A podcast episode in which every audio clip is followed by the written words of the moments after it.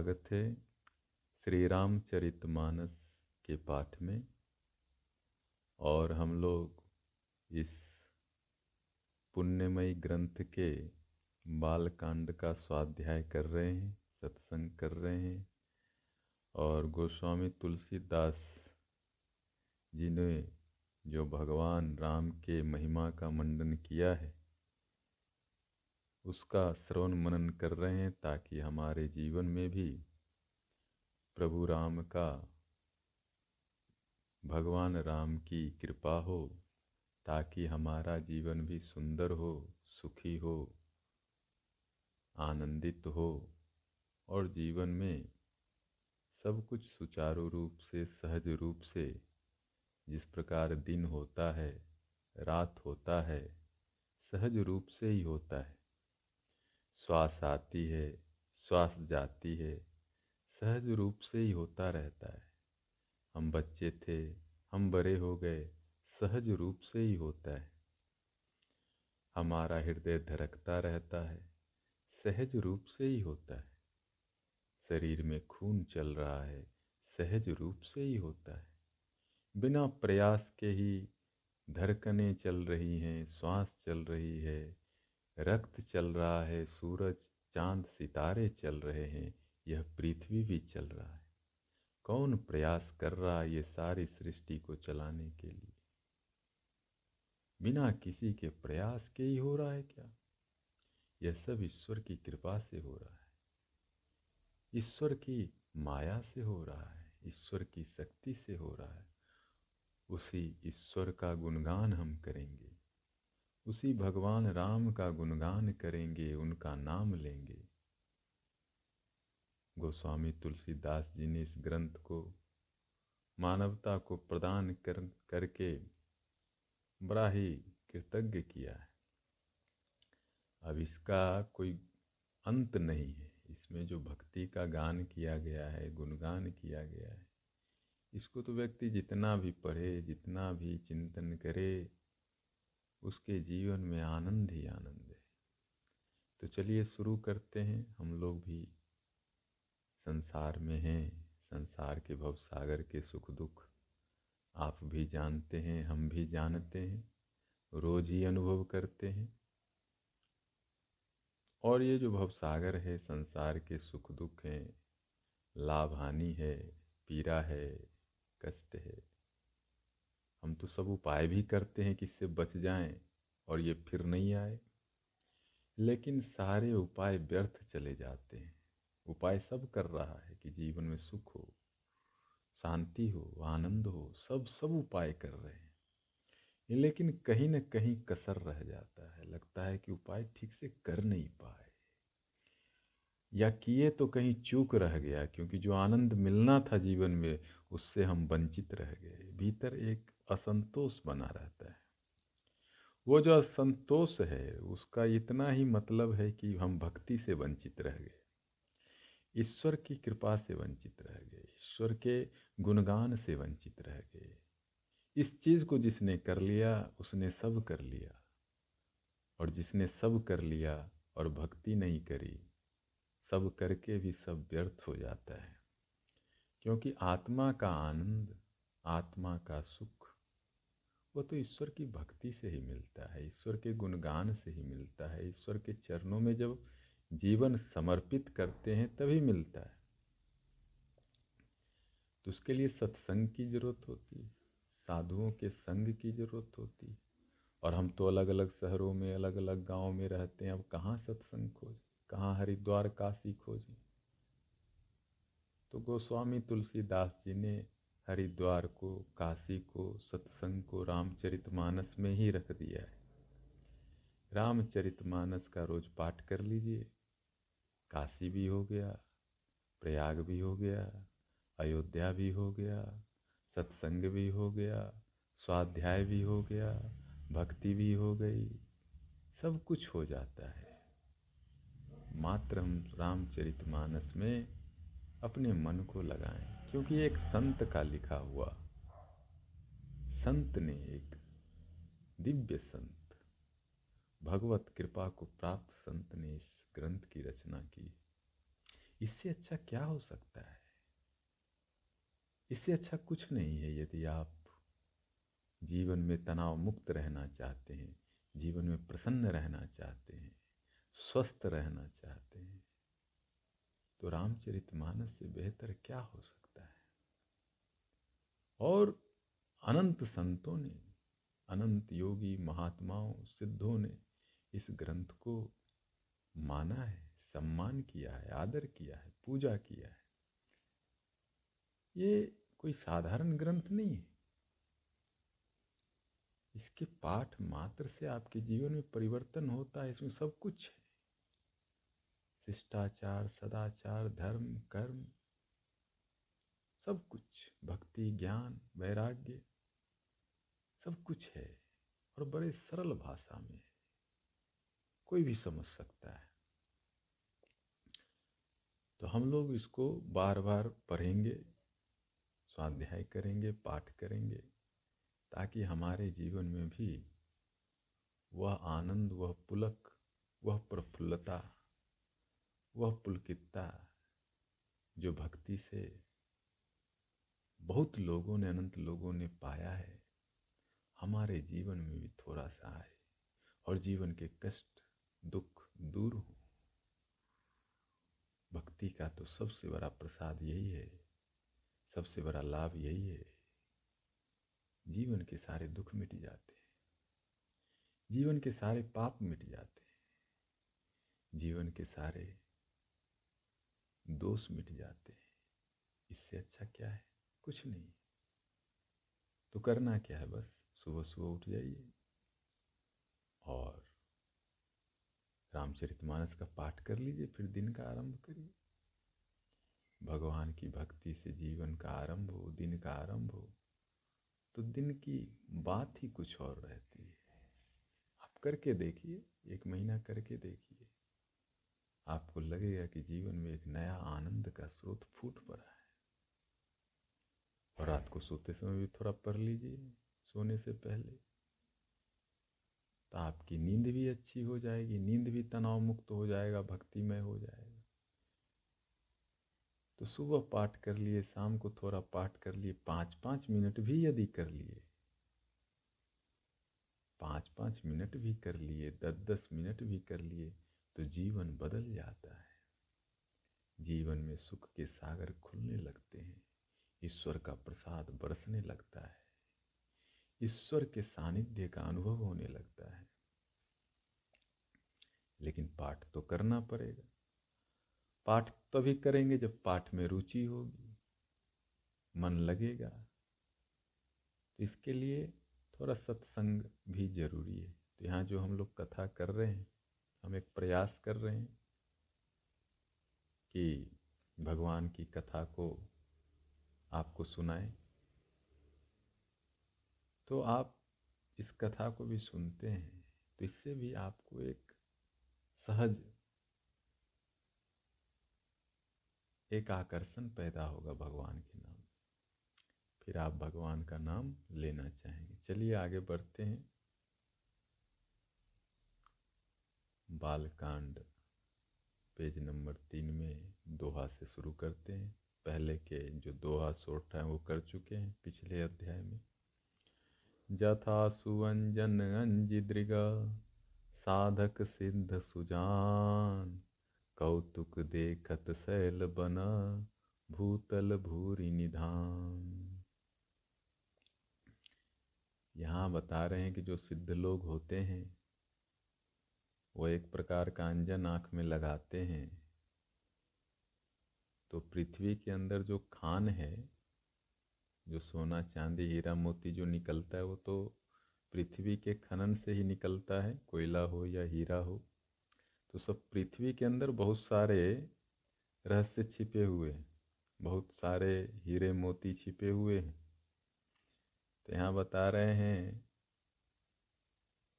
तुलसीदास जी कि सिद्ध लोग उसको देख सकते हैं, जान सकते हैं। तो जब सिद्ध लोग जानते हैं कि सोना, चांदी, हीरा, मोती अंदर है तो निकालते क्यों नहीं? इसलिए नहीं निकालते हैं कि उनको भीतर में जो आत्मा रूपी हीरा है, ईश्वर रूपी जो आनंद है, भीतर के यात्रा में, जब भक्ति में हम भीतर जाते हैं तो वहाँ जो आनंद है, वहाँ जो ईश्वर का सानिध्य का सुख है। उसके सामने बाहर के सारे हीरे मोती फीके हो जाते हैं। इसलिए सिद्ध लोग जानते तो बहुत कुछ है। लेकिन वो तो भीतर ही भीतर रसपान करते रहते हैं। राम रस पीते रहते हैं। राम में मन लग गया, मन लागो मेरो यार फकीरी में। उसको क्या सुध बुध है? कहाँ हीरा, कहाँ सोना, कहाँ मोती, कहाँ कौन सा सुख? इसीलिए किसी संत ने कह भी दिया, मन लागो मेरे यार फकीरी में। तो भाई, फकीरी में कैसे उनको मन लग? गया सिद्ध तो सब जानते हैं, लेकिन फकीरी में इसलिए मन लग गया कि जो भीतर का सुख है, भीतर का जो खान है, उसको उन्होंने जान लिया। तो जान लिया तो भाई बाहर के हीरे का क्या काम है? जो भीतर ही ईश्वर मिल गए, राम मिल गए सीता राम मिल गए, घनश्याम मिल गए। जब भीतर ही सारा सुख मिल गया तो बाहर सुख क्यों खोजे? गुरुपद रज मृदु मंजुल अंजन, नयन अमिय दृग दोष विभंजन। तेहि करि विमल विवेक विलोचन बरनौ रामचरित भव मोचन गुरु महाराज का गुणगान हो रहा है। अब गुरु जी का तो जितना गुणगान करें, कमी है। गुरु के चरणों का गुणगान करें या गुरु के चरण में लगे हुए धूल कनों का गुणगान करें। उनकी महिमा अनंत है। उनकी महिमा का कोई अंत नहीं है। तो उन, यहाँ तो गोस्वामी जी ये कह रहे हैं कि उनके जो चरण कमल हैं, चरण कमल हैं, उनके जो धूल हैं उनको भी हम लगाते हैं तो हमारे जीवन से सारे पाप, सारे दोष मिट जाते हैं। हम निर्मल हो जाते हैं, शुद्ध और बुद्ध हो जाते हैं। गुरु का आशीर्वाद लेके, गुरु के आशीर्वाद लेके, मन को निर्मल करके गोस्वामी जी बोल रहे हैं कि वो भगवान राम की कथा इस शास्त्र में वर्णित कर रहे हैं। कितनी सरलता और कितनी सहजता। तुलसीदास जी की देखिए, गुरु का स्मरण कर रहे हैं। बार बार पिछले भी जो दोहा हम लोग पढ़े, उसमें भी वो बार बार गुरु का स्मरण कर रहे हैं। गुरु के चरणों का, गुरु के चरण में लगे हुए धूल कणों का और अब तो धूलकन को आँखों में लगा रहे बोल रहे कि गुरु के चरण में जो धूल है, उससे हम निर्मल हो गए, पवित्र हो गए। और अब पवित्र होके राम कथा का वर्णन करते हैं। क्यों करते हैं? यह एक ऐसी कथा है कि संसार के जितने बंधन हैं, जितने संताप हैं, जितने पीड़ा हैं, सब इससे दूर होता है। संसार को बंधन कहा है। बंधन कहा है? क्यों भाई बंधन क्यों है संसार? बड़ा सुख दिखता है, बड़ा आनंद दिखता है, लोग नाच रहे हैं। ये बंधन क्यों बोल दिया? कहाँ बाँध रहा है संसार भाई? किसको बाँध रहा है? संसार को बंधन इसलिए कहा है कि ये थोड़ा मृग मरीचिका टाइप का है, थोड़ा माया टाइप का है। कई बार आपको लगेगा बड़ा सुख है। आपको लगेगा बड़ा सुख है संसार में। लेकिन जैसे जैसे संसार में आप सुख लेने लगते हैं धीरे धीरे पता चलता है यहाँ तो दुख भी है। बुढ़ापा है, मृत्यु है, बीमारियाँ हैं, लाभ है, हानि है। कई तरह की बातें धीरे धीरे समझ में आती है। जब धीरे धीरे जीवन के तथ्य समझ में आते हैं, बुद्धि से उसको स्मरण कर तब लगता है हाँ भाई, बंधन भी कुछ है। बुढ़ापा का बंधन है, बीमारियों का बंधन है, मृत्यु का बंधन है, और भी अन्य संताप हैं। चूँकि इसमें कष्ट है, दुख है, और सबको है, ये नहीं कि कोई गरीब है, उसको है, अमीर है, उसको नहीं है स्त्री है, उसको है, पुरुष है, उसको नहीं, ऐसा नहीं। सबको है। कोई कहता है, कोई नहीं कहता है, वो अलग बात है। आप कहें, आप नहीं कहें, आप बोलें, आप नहीं बोलें, हम बोलें, नहीं बोलें, लेकिन भाई पीड़ा तो है, दुख तो है। अभी देखिए, हॉस्पिटल्स बढ़ते जा रहे, मेंटल हॉस्पिटल्स बढ़ते जा रहे। दवाइयों का अरबों खरबों का बिज़नेस पूरे ब्रह्मांड में हो रहा। बीमारियाँ भी बढ़ती जा रही, परेशानियाँ भी बढ़ती जा रही, चिंताएँ भी बढ़ती जा रही हैं। काम, क्रोध, लोभ, मोह ने सबको पकड़ के रगड़ रखा है। सब लोग त्राही माम कर रहे हैं। इसी को कहा बंधन। संसार बंधन है, इसी को बंधन कहा। कि आखिर इतने जो अस्पताल हैं, इतने जो लोग हैं इतने पीड़ाएँ हैं, आखिर बंधन है तब तो है। उपाय क्या है? क्या दवाई से ठीक हो जा रहे? किस चीज़ से ठीक हो जा रहे? ठीक हो रहे? ऐसा नहीं कि नहीं ठीक हो रहे। लेकिन वो पीड़ा पूरी तरह से मिटता नहीं है। है ना? इसीलिए तुलसीदास जी यहाँ श्री राम कथा का वर्णन कर रहे हैं। राम कथा का वर्णन का मतलब होता है, क्या होता है? कि ये जो बंधन है, बंधन मतलब जहाँ जहाँ से आपको पीड़ा हो रहा है, सबका अलग अलग है, सबका दुख अलग अलग है है सबको, छोटा, बड़ा अलग अलग है। उस दुख के कारण बंधन लगता है, बंधे हुए। तो राम कथा करने से, सुनने से वो बंधन ढीला होता है। आप मुक्त मोक्ष कैवल्य को प्राप्त होते हैं। मतलब क्या है? मतलब है भक्ति को प्राप्त होते हैं। तो भक्ति से क्या होगा भाई? भक्ति से ये होगा कि संसार के कष्ट कम होंगे। कष्ट तो आएँगे, आपको तंग नहीं करेंगे। छू के निकल जाएँगे। आसपास से निकल जाएँगे, आपको ज़्यादा परेशान नहीं करेंगे। कहने का मतलब ये होता है बंदौ प्रथम महिषुर चरना मोह जनित संशय सब हरना। सुजन समाज सकल गुण खानी, करो प्रणाम सप्रेम सुबानी। फिर देखिए गोस्वामी जी की अद्भुत, विनम्र संत। अद्भुत कितनी विनम्रता और कितनी सहजता ये हम लोग को सीखनी चाहिए। हम लोग तुरंत अहंकार में आ जाते हैं। थोड़ा सा ज्ञान हो जाता है, अहंकार में आ जाते हैं कि भाई हम सब जानते हैं, आप क्या जानते हैं? थोड़ा सा आदमी पढ़ ले एम ए बी ए हो जाए, अब डी हो जाए, फिर तो कुछ सुनेगा ही नहीं किसी का। और किसी विभाग में अफसर हो जाए फिर फिर तो मुश्किल है कि आप उसको कुछ समझा दीजिए। और कहीं का नेता हो जाए तब? तब तो बहुत मुश्किल है भाई, आप जानते ही हैं। संसार को आप जानते हैं। अब संत को जान लीजिए। तुलसीदास जी जैसा संत सदियों में कभी कभी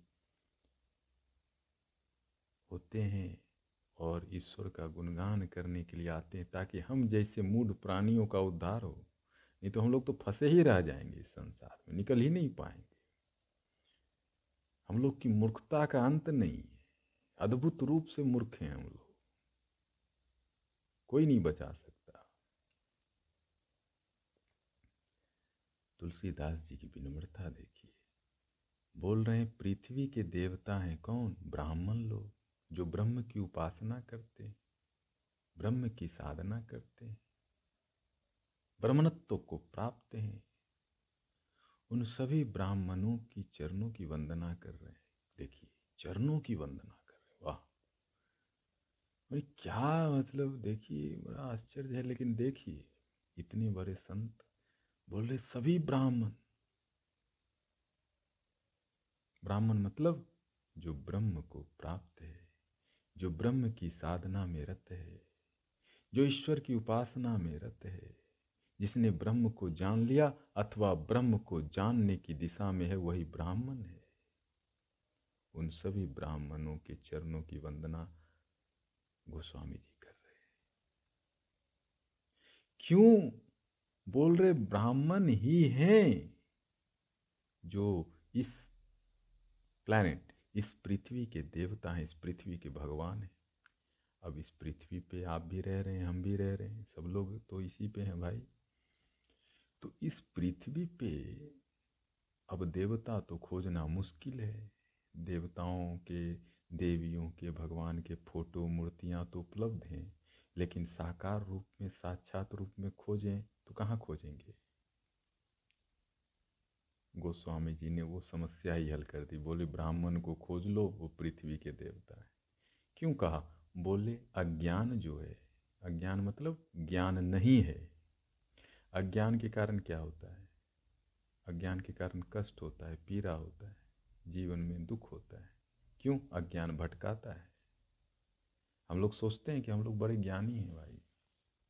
आज तक कोई आदमी आपको नहीं मिला होगा जो बोले, हम अज्ञानी हैं। सब बोलता है, ज्ञानी है। तो भाई, तुम ज्ञानी हो तो कष्ट क्यों है जीवन में? कष्ट है? हाँ तो ज्ञान नहीं है। ज्ञान का मतलब आनंद। ज्ञान का मतलब संतोष, ज्ञान का मतलब शांति एटलीस्ट ज्ञान का मतलब स्वास्थ्य। लोग तो स्वास्थ्य भी खो रहे भाई। अभी तो आप देखिएगा, हरिद्वार में, ऋषिकेश में जाओ तीर्थ हैं, बहुत ज्ञानी लोग आते हैं, पूरा कचरा फैला के जाते हैं। अब ये ज्ञान है। पृथ्वी को गंदा कर रहे, मिट्टी को गंदा कर रहे, जल को भी गंदा कर रहे और वायु को भी गंदा कर रहे। और बोले, हम सब ज्ञानी तो भाई ज्ञान का मतलब यही हुआ। Air pollution and water pollution and earth pollution.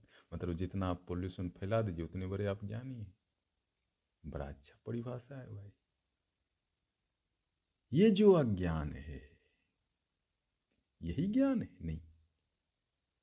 लेकिन जो ब्राह्मण इस अज्ञान को नष्ट करता है सभी संदेहों को दूर करता है, शंकाओं को हटाता है। ऐसे ही ब्राह्मणों को बार बार चरणों में नमन कर रहे। करना ही चाहिए, सबको करना चाहिए। कोई ब्राह्मण सौभाग्य से आपको मिल जाए, जो आपके अज्ञान को मिटा दे, आपके संदेह को मिटा दे, आपके मन के अंधकार को मिटा दे। तो भाई मैं तो कहूँगा उनके चरणों को छोड़ना ही नहीं। जीवन ही धन्य हो जाएगा। बाकी तथाकथित बहुत ज्ञानी है। आपको पता ही है, बताने की ज़रूरत नहीं है। फिर संत समाज। देखिए, संतों की तो कितनी भी बात करें संभव नहीं है उनका गुणगान करना। उनकी महिमा का गुणगान करना बहुत मुश्किल है। संत समाज को दिशा देते हैं। संत मानवता को दिशा देते हैं। संत जीवन जीने की कला सिखाते हैं। संत जीवन के दुख से बचाते हैं।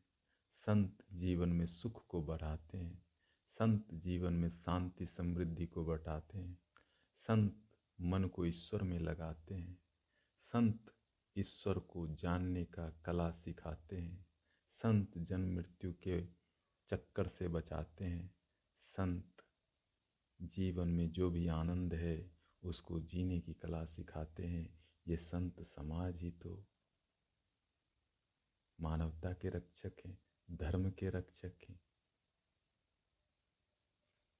इनकी गुणगान तो भाई कर ही नहीं सकते, इनको तो बस प्रणाम ही कर सकते। बस समर्पण कर सकते, श्रद्धा, भक्ति। गोस्वामी जी, संत समाज को प्रणाम करते देखिए इनकी सरलता।